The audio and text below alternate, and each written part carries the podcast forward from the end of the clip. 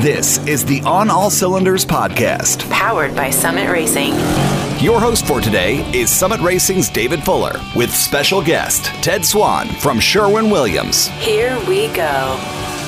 Welcome to another episode of the On All Cylinders podcast. I'm your host for this week, Dave Fuller. And, you know, this week we're going to talk a little bit about a topic that can scare even the most seasoned of hot rodders or performance enthusiasts, and that's paint, and specifically doing your own paint and maybe even doing your own paint in your own home shop. So today our guest is Ted Swan from Sherwin Williams Automotive Finishes. He's a tech rep there and a paint guru. And we're going to talk a little bit about just some things that, uh, you know, maybe you need to think about at the outset uh, when you're starting your first at home paint job. So, Ted, first of all, thanks for joining us. Oh, you're quite welcome. I'm glad to be here. Yeah. So, you know, we, we've talked a, a little bit in the past already about just, you know, taking that leap of faith really into taking on really any project for the first time. But, you know, I think paint can scare people off. So we, we wanted to talk a little bit about some things to get started, you know, maybe a little bit about equipment and, and some practice that you can do.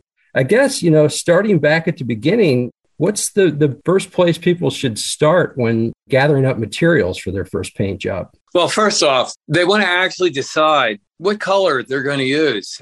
It doesn't necessarily have to be something you have to make yourself. Uh, sometimes inspiration can come from a, a car that you saw on the street, or maybe even a new car sitting in a parking lot, even a bicycle. Uh, a bicycle, it could be uh, an antique motorcycle. I mean, some of the uh, Harley Davidsons from the 60s had really spectacularly cool blues and uh, I want to say this? Almost uh, colors that were like inspired by the sun with, you know, the best technology that they had available back then. You know, your inspiration could actually come from a lot of things and believe it or not, uh, it could even come from nature. I mean, and, and, you could find like on a website if it was a solid color, Pantone, which is a uh, like a color classification company that's not not just used on like things people make. They even have uh, color charts that match soil samples. Muddy as that could almost sound, Mm-hmm. Um, there are some spectacular soil colors or, or just colors in nature that uh, you could actually find probably on a website for these guys. So, you know, my, my color inspirations oftentimes come from, I'm, I'm heavily into the, uh, into blue, well, all kinds of blue, anything from like solid colors to uh, metallics and pearls. And if you look at this right now, we're in an era of very rich, vibrant blue, solid colors. A lot of the different companies have these blue colors now on cars, and I see more and more of them coming out. And one of the ones that I just noticed the other day, you know, grays are becoming very popular, like solid color grays. But Honda right now, the car division, not the uh, motorcycle division, actually has a color that does look gray, and then when you get close to it, you realize it has a greenish blue pearl in it. And it's actually a spectacular version of that color. I mean, gray, again, very, very popular. But to see somebody do something like that with it is, is actually a happy thing for me because I was actually out riding my bike, my bicycle with my wife, and we were in a parking lot and I looked at this car, and as I rode by, I was like, wow, that thing's got a really nice pearl to it that really showed off the shape of the car. And, and when I'm saying, obviously, on body lines and stuff, but more to uh, what we're doing with specialty cars, the color would probably look spectacular on like a 41 Willys, a 55 Chevy, or even an old Volkswagen Beetle.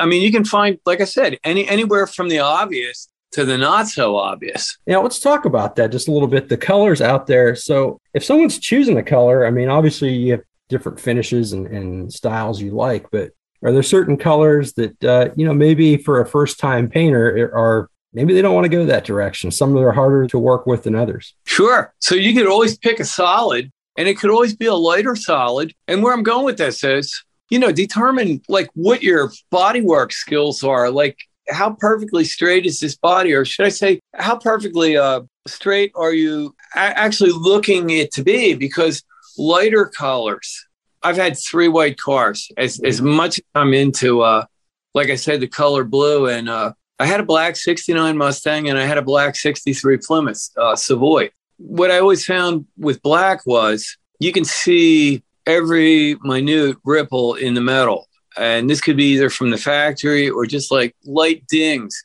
But some of the lighter colors, it's actually harder to see that. And, and the thing I wanted to mention is depending on what you're trying to do, I mean, a black job, when they're perfectly straight and polished, they look spectacular, but they show like every piece of pollen.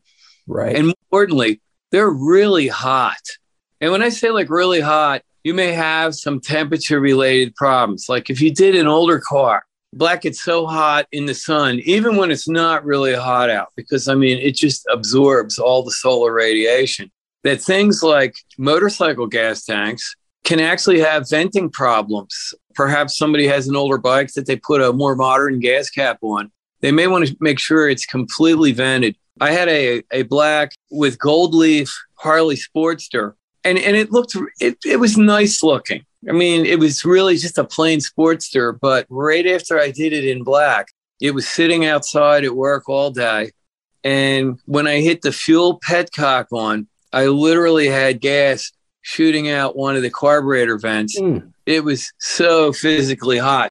So I guess where I'm going with this is black might not be a good color to paint something if you live in a really hot place, or even worse yet, if you've built something like a land speed record vehicle, uh, because it's going to get so hot. I have seen a couple situations where there was pressure related problems on, on, things like master cylinders for braking systems and all, or even like a, a hydraulic clutch because it just wasn't prepared to be that hot. So white or a lighter color made a, may have been a better choice. And obviously, you know, on something like that, you have to think of the person that's inside the vehicle driving. Like my uh, 69 Mach 1 was black. It was an unair conditioned car. And mm. uh, it kind of felt like you were sitting on an old hot water radiator uh, it would get so hot inside. It was very, very uncomfortable. Yeah, yeah, absolutely. I mean, environment matters, and, and you mentioned too. I mean, just the struggle of keeping it clean looking on a dark exterior. You know, you mentioned the pollen. So maybe for somebody starting out, trending toward those lighter colors is, is the right play. Oh, yeah, absolutely. And on, on a first time attempt, obviously solid colors would be easy er, easier because you don't have to worry about um, bad metallic effect because it's your first time. And I don't want to scare anybody away from that. Base coat, clear coat, metallic is much easier to spray than, like, say, the old single stage metallics. In other words, the colors that you would spray and it already had metallic in them and they already had the gloss also. Plus, even if you had disorientation of the metallics, it's very easy to uh, straighten that back out just with spray gun technique. And I don't mean anything uh, that's like serious paint craft, but I mean just by pulling the gun back, reducing the pressure a little bit, and, and putting a, a drier last coat on after you've already achieved uh, coverage. Because remember, we're not worried about a base coat clear coat job being shiny until right. we apply our clear coat. And um, it's a rather unfortunate thing, but vehicles that are in use occasionally get scratched or something and you might want to do uh, like where you have to re-repair like just say the fender or the hood or perhaps you've changed like the hood it's much easier to uh, spray that part and fade the color into the adjacent panels and then just clear coat. Like if you were putting a hood on say on a car that had large fender tops you could fade color into the fenders and then you could just clear the whole thing and no one would uh, see any difference at all even if you were like years apart. Like uh, you build a Roadrunner and all of a sudden you decided you had to put a, a different hood on it, perhaps a different scoop configuration. It's just easier to repair. We've talked a couple times and we've, we've talked about the importance of practice, right? Let's talk a little bit about that. What's the ideal kind of uh, surface to practice on, and you know what should the, the uh, user be trying to get out of that, and maybe what's something that you don't want to come out of the gates and practice on. It's maybe just a little bit too challenging. Yes, this is probably really easier than most people think.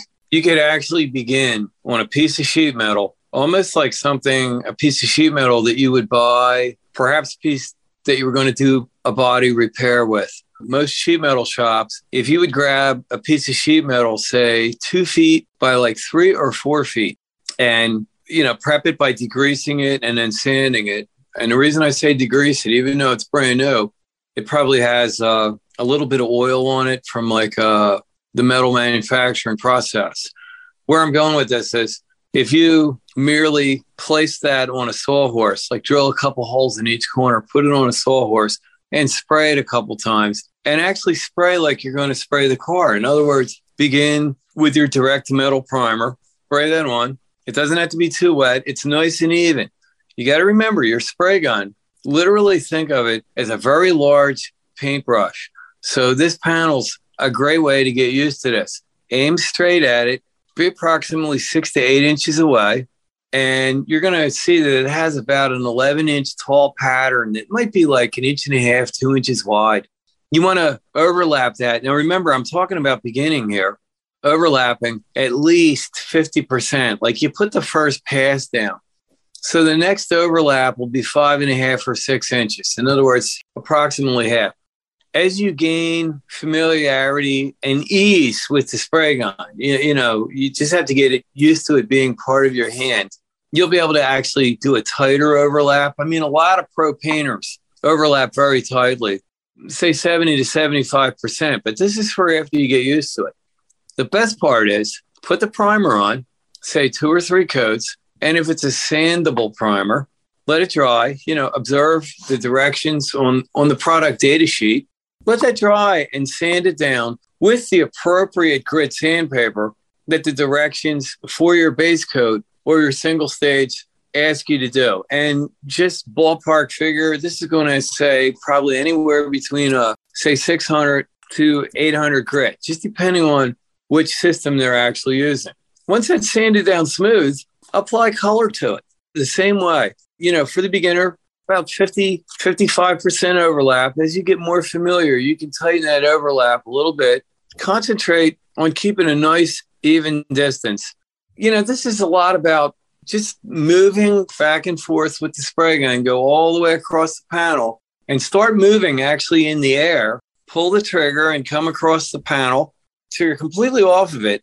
Release the trigger and then pull it again. Remember, there's going to be all spray guns have a two position trigger. In other words, as you pull the trigger, you're first going to have air, and then as you pull it further, paint's going to come out of it. Actually, you could air paint the thing just to get the feel of it, to get to feel the trigger and all.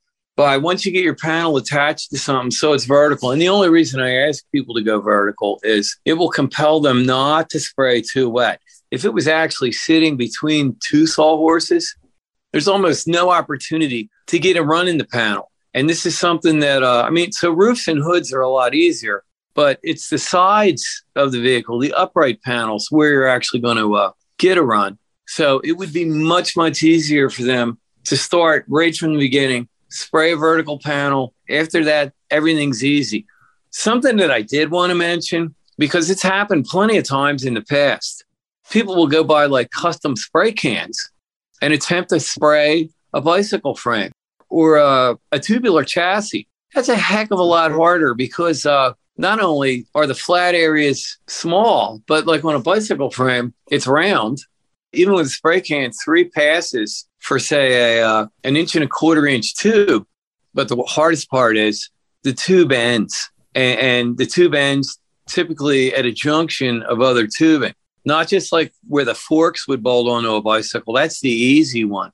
But I mean, when you get back where multiple tubes come together, that's harder. And that could be something that somebody could practice on later. But I, I do suggest to people that uh, if they're going to do this, anything like a tube chassis, or, or if you did in fact buy paint to do a bicycle with, it's just a little bit harder where you're almost going to have to cut the corners in first much like when you're painting a room with brushes and a roller, you literally go around the wall with a paintbrush before you pick the roller up. So if you were doing tubing, you would have to do something similar to that.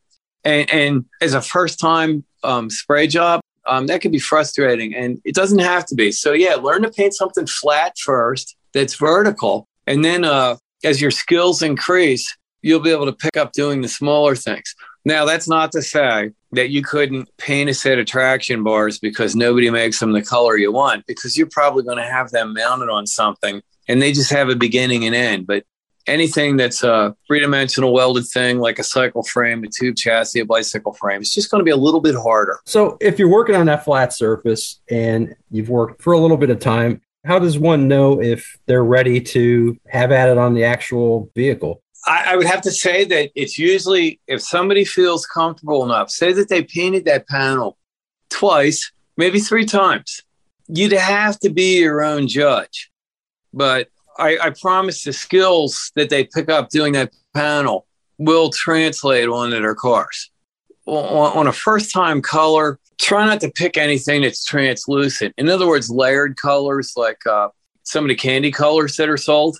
Um, that, that's much more difficult. And and I always tell people, you know, everybody that's uh, into specialty vehicles, it does give you a great sense of pride when you take that out for the first ride to know that you did it yourself. But if you're in doubt, everybody probably, if they sit down and think about it, knows somebody that does this, and maybe they could get some help, you know, from a friend. But yeah, certainly I do encourage people to give this a try on their own.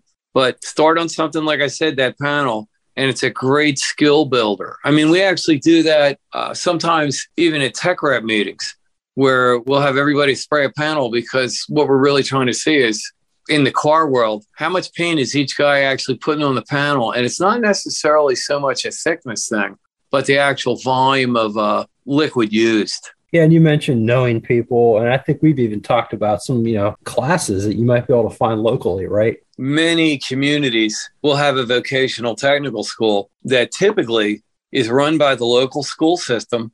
And oftentimes they have auto body classes at nighttime. And I encourage people to actually go to something like that because those classes are actually loaded with folks like us that are learning so that they can put a paint job on their own car or restore their own car. And it's it's full of really high interest stories. You know somebody will have a, a car that's been in the family. I mean the one car painter that i deal with regularly he just told me yesterday about his gtx that he had and i was totally floored. And I said, uh, How did you ever get that? And he said, Well, my dad bought it to drag race in the 60s. So I just painted the car over the wintertime.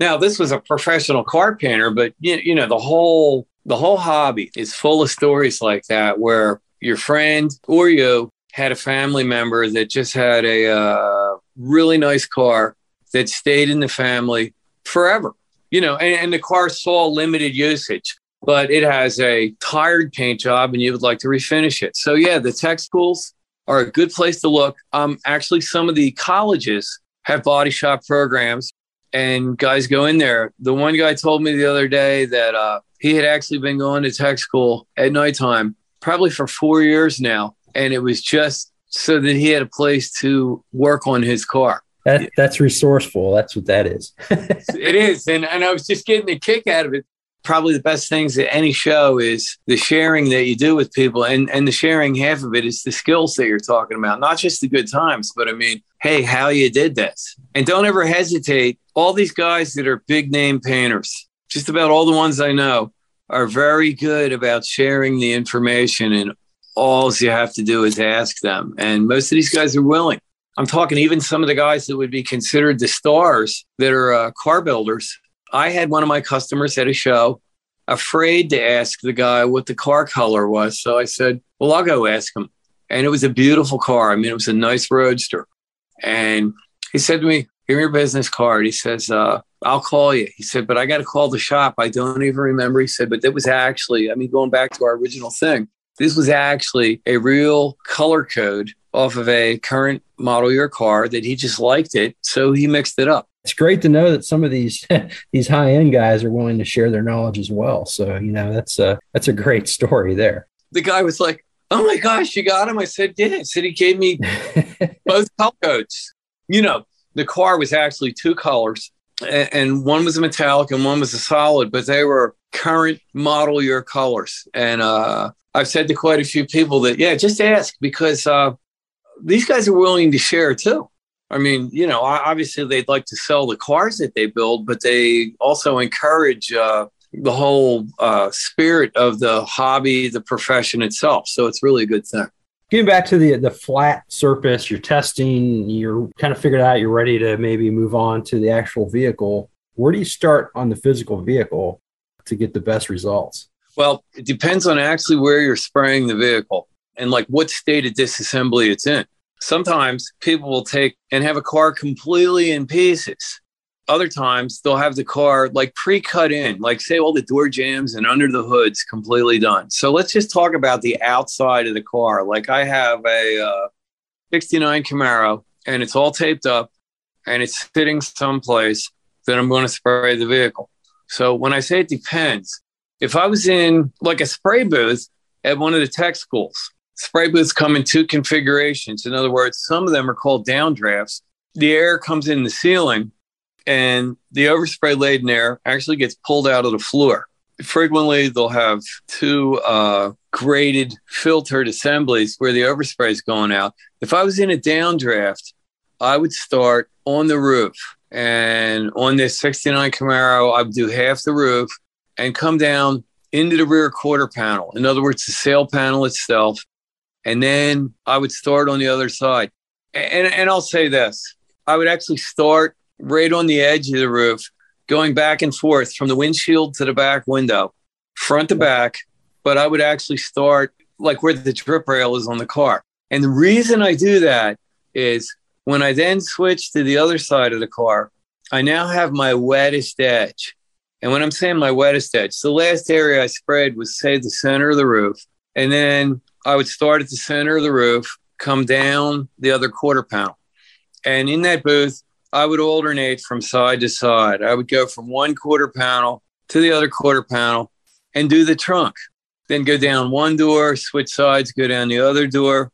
Then I would go front fender, across the hood, same way, start right on top of the fender and go across the hood down the other side. The thought here is my last overlap on that vehicle per coat will be somewhere on the passenger side fender. Now, the total opposite would be is if I was in a in a booth that the overspray was being evacuated out of one end of it. I would start the furthest area, in other words, near the incoming air, work my way down the car that way. And same type of thing. I would always push across a top panel, like a trunk lid, roof, or hood. And that way, when I switch sides, I would have my wettest edge.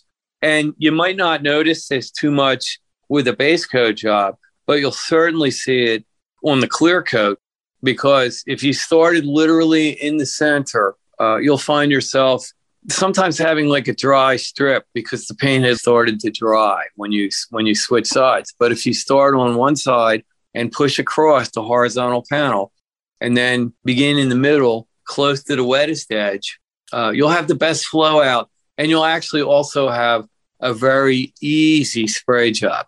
When something's completely disassembled, uh, as I had spoken about a little bit earlier, and you're painting all the jambs and all that at one time, it is a little bit harder. And I would want to say this to someone sometimes when they're disassembled, particularly as you're beginning, you'll end up uh, with a metallic job that has uh, the fenders look different than, say, the doors. And something very important if the car is disassembled, you want the doors and like the front fenders in the same position that they will be mounted on the car. And I'll give you an example.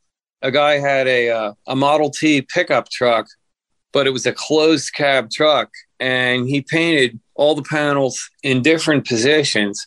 And, and I think there's about 11 body panels on one of them cars. And he picked a charcoal color, and the thing had very much color to color difference from panel to panel. So if you do do disassemble, just be aware that uh, that you'd like to have everything in the position it would be on the car. So for somebody that is painting in uh, just in their their garage, for a home garage, I guess the first question on that would be how do you even prep a home garage if you want a decent finish? Any tips on, on getting something like that set up and, and, and spraying in your own garage? Absolutely. First off, cover everything in the garage with like masking plastic. Um, the stuff that's approximately 12 feet long that comes on a 400 foot roll. Cover everything because you don't want to get overspray on anything in there because particularly clear coat, it's going to stick. And this might be a problem uh, with your significant other if you uh, just oversprayed their uh, brand new uh, freezer that they put out you, you really want to cover everything, or you want to you want to get the things that you care about out of there. I need to say this: if you look at pictures in some of the car magazines, you'll see guys all the time painting in an environment like that, and then you realize they just have a tarp over everything in there and the stuff that really mattered like you know you don't want to have your nice new motorcycle sitting in the garage there get everything out of the garage and uh, hopefully you have some type of when i say ventilation like obviously the garage door is going to want to be up. And uh, you'd want every window in the place open. And i always say this i can't stress safety enough. Have a brand new spray mask on and you probably want to wear a pair of disposable overalls because you don't want to come out of there covered in overspray too because obviously the overspray is going to hang out much longer in a garage. But that's not to say it can't be done. I had done a, a chevy chevette in a very large garage and it was a drive through and it was one of these beautiful days like 70 degrees and there was a light breeze it had just rained so everything outside was wet there wasn't any like pollen or dust in the air. And the car came out great. And I actually had the door away from the breeze completely open and the door that the breeze was blowing in. I literally used the smoke from a cigarette that I was holding in it in my hand just to see that I had a light breeze going through. You don't want so much breeze that it's hard to spray, but there was plenty of ventilation in that garage. And a lot of garages are actually like that if you were worried about the floor or something like that, you obviously want to uh, clean up, sweep up the garage, like prep the area. If you had actually done all your body work and you're sanding and all that in there, you want to take the vehicle outside first and, and prep the area. And if you need to, just lightly mist the floor with water, just to hold anything down off the floor uh, so that it doesn't blow up into the job when you're physically spraying. I did more jobs than I would want to say, like that in a garage. And I've painted a lot of motorcycles in a two car garage that had a walkout door on the opposite side. And it came out really nice. And, you know, every once in a while, you'll actually get a job out of a garage before it was ever polished or sanded or anything. I mean, the clear coat itself, where the job comes out so good, you're like, I really don't know how that came out that way. you're occasionally going to get um, a gnat I would certainly say to somebody, just, just a little bug in it, avoid the bugs. This is best done during daylight just because the bugs are not going to be attracted to the lights in your garage. Yeah, that's that's good advice too. And what about temperatures? Is that just a matter of kind of consulting with the the tech sheet? Yeah, I would look at the tech sheet, but if I'm if I'm spraying in a garage, I would wait till it's at least room temperature. Like we're actually coming right now with it being um, the end of April we're coming into a real good time to be able to spray something like that because it'll be near room temperature and it'll stay room temperature. It, it actually works better than you think. And there has been award winning cars come out of people's garages that uh, just looked wonderful. This is the case probably too, where having a attached garage is, is at a disadvantage, right? I mean, because the fumes do go, and you know, I'm sure it's nice to have a little bit of separation if possible. Yes, it is certainly. I, I, currently have an attached garage on my house, and I've I've painted nothing in that garage because you don't want the whole rest of the car to uh, have that uh, body shop fresh odor to it. And and obviously, it would be a safety factor too, uh, not only for the people but maybe small animals that you would have in the house if it was attached. I, I always try to avoid doing that in like a whole car in an attached garage. Could be hazardous to the uh, to the people in the house. So let's go back and talk a little bit about you know some of the things you need to have in place, materials for, for the garage or shop.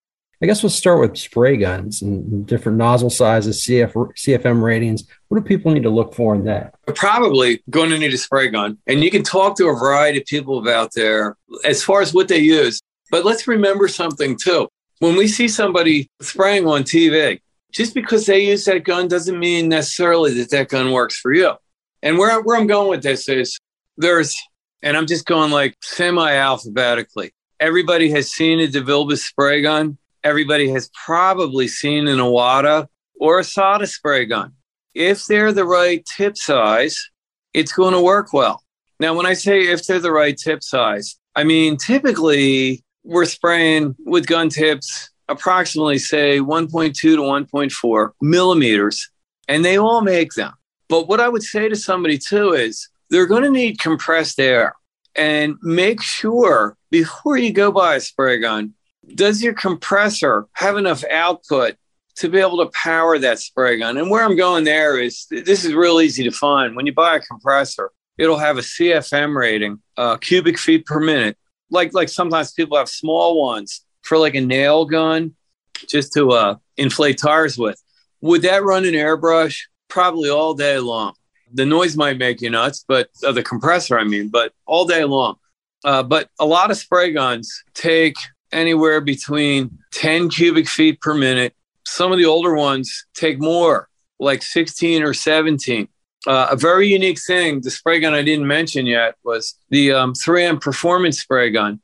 And I mention that because that's one gun that has a lot of different tips for it.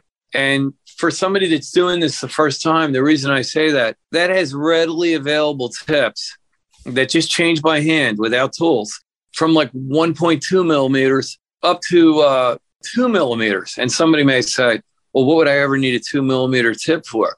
And this would be for you folks that are doing fiberglass bodied cars that are trying to spray sprayable polyester, like after they got done their uh, body work. Obviously, on an older fiberglass car, there's going to be a lot of pinholes and loose hairs and all. So somebody would want to use uh, sprayable polyester on that.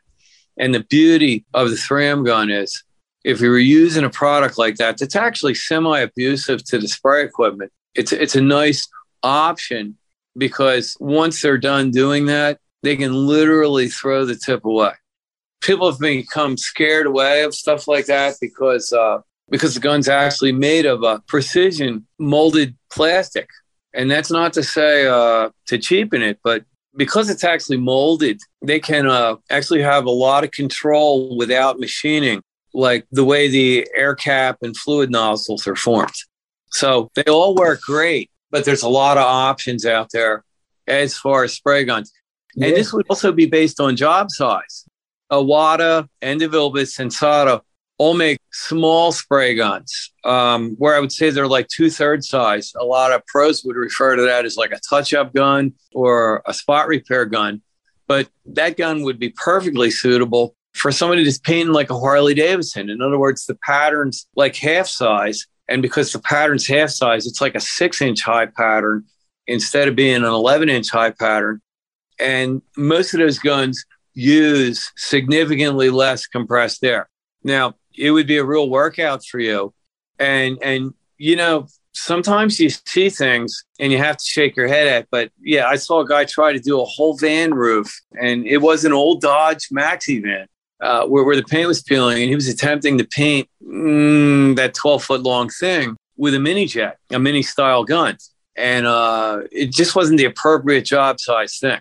But yeah, for the guy that's maybe just going to do a bike, I mean, a motorcycle, when you think of the square feet of area that you're spraying, you could easily do uh, a Harley Sportster or even a Harley Big Twin or even one of the big touring bikes like uh, you know, you inherited your grandfather's Honda Goldwing and it, it's a full fairing with saddlebags and all. You could paint that with one of these smaller guns. You just don't want to run out of air. That's what the whole thing comes down that, to. That's the key. So, you know, you mentioned the new 3M gun and you know, the versatility there for a guy who's buying the first gun for his hot rod or whatever is that a good option or do you have a recommendation in in size and and all that goes with it actually uh, the gun would work very well on a a full size car, and there's many people out there in professional body shops that are using that gun right now, like to actually do a full size car. It's different, but when I say different, it's as different as, uh, say, somebody that uh, had a really nice cornmeal, like an old Binks 7 gun or an old DeVilbiss JGA or, or a modern, a modern piece of SATA spray equipment. If that guy was using a SATA spray gun or a DeVilbiss spray gun all the time and they suddenly picked up an Iwata, the biggest thing that they would say was, it just feels different. But you know what? All spray guns are something that uh, people get used to. That, that, that goes back to the whole practice thing again. If you were to pick up that 3M performance gun, nice pattern and all, it's just slightly different. And all the brands sound significantly. In other words, the sound of the air coming out of them sounds significantly different than each other. So, uh, you know, this is just like a, a new sound, a new feel, just like switching from one brand of gun to the other brand of gun. Any other tips or common mistakes you see newer painters make? Any other tips or tricks that you could share uh, for those folks? Uh, yeah, make sure you have a big enough air hose. Certainly not more than 50 feet. Um, the way I have my booth set up right now, I'm actually spraying with two 17 foot hoses, and I have uh, air connectors to the wall in the center of the booth on both sides. And that just keeps me from dragging the hose around with me. I have magnets on the end of my air hose, and when I'm going to switch sides, I just stick the hose to the wall, pick the other hose up, and pick it up again. Something I wanted to mention they want to have like a 3 8 inch air hose, not like a real thin one, because it actually gives them more available air. And the last thing I wanted to mention is you probably want to have a filtration unit on the compressor itself that actually has an air regulator. And I'll tell you why. It makes it much, much easier to open the pressure gauge on your gun all the way up. And of course, you're going to have a gauge on the gun, but to mm-hmm. set the pressure at the beginning of the hose. And I don't mean what the pressure says there. Say, um, well, I'll use an example. The 3M gun likes to have about 19 to 20 pounds to it. Pull the trigger all the way and adjust the gauge at the beginning of the airline so that you have 19 to 20 pounds at the gun. Great beginning point. Some of the other guns use 24 some of them use 28 pounds. But if you adjust actually at the wall or at the compressor, it does a couple things. The gun is actually quieter because you don't have direct line pressure. And some people may have the direct line pressure maybe 120 pounds. Some people may have their direct line pressure at 150. It all depends where you're at. It even makes the trigger easier to pull. Nice, consistent pattern. The gun's a little bit quieter. And uh, at the end of the day, it's easier on everything all the way down the line. Uh, it was a good point that you brought up because even a lot of the sanding machines that people may buy, like the dual action sanders, they don't need full line pressure. I mean, if you actually look at the paperwork that comes with them, some will say 60 pounds, some will say 80 pounds. And a couple of people that work for those companies that I spoke with said, you know, it actually shortens the life of the air tool running too much pressure. And remember, it's not like we're running an impact lug wrench or mm-hmm. something. We really need to have that initial uh, hit. You know, we're actually doing uh, rotary style work, and many of the air tools today that you sand with actually have uh, like plastic impellers in there that really don't need that much air pressure. What about having a, a, a dryer also hooked up to your your compressor? It's a great idea because you're not mixing compressed humidity, the air that you're spraying with. Just about all these paints today that we're using are actually urethane based and they handle better if the air is drier. I sold a guy an air dryer and he called me two days later after he had the thing installed. And he was like, I thought you were crazy. The day I met the guy, the guy said to me, Would you rather have perfect compressed air or a perfect spray booth? And I said, I'd rather have a spray area that's nice and stays warm enough and have perfect compressed air. And he told me that the day that he put the new dryer in, all the airlines were purged. So obviously the system was uh, decompressed while the technician was doing this. He said, I saw an immediate difference in the clear coat appearance. And the word he used exactly was, it became effortless. So even if um, paint shop brand paint it's ready to spray. It's VOC legal. I'm actually acrylic lacquer. I want to say it's like in 12 colors. But even a simple system like that, that has no hardener or reducer in it, is going to spray nicer and have better longevity because you're literally not um, atomizing it. And I mean, just taking it from a stream of liquid, small droplets that you can spray. You're not mixing it with damp air. And I would anticipate that uh, further down the road, it's going to give you uh, less blistering in the long term, like where you won't have any like moisture marks or something like that 10 years down the road, but you will have way more effortless spraying. Ted, I can't thank you enough for your for your knowledge and your time today. Uh, this has been great. Oh, you're quite welcome. It's always a pleasure dealing with you guys, and uh, hopefully, I steered more than a couple people in at least a semi-correct direction to make their lives easier when they uh, start doing their projects. And don't let anybody kid you. It looks really hard, but with a little bit of instruction and just applying what you do and getting used to this spray gun in your hand anyone with reasonable hand-eye coordination can do this with a little bit of practice. This has been the On All Cylinders podcast. Powered by Summit Racing. Check out new episodes coming soon at onallcylinders.com. OnAllCylinders.com. Thanks for listening. See you next time.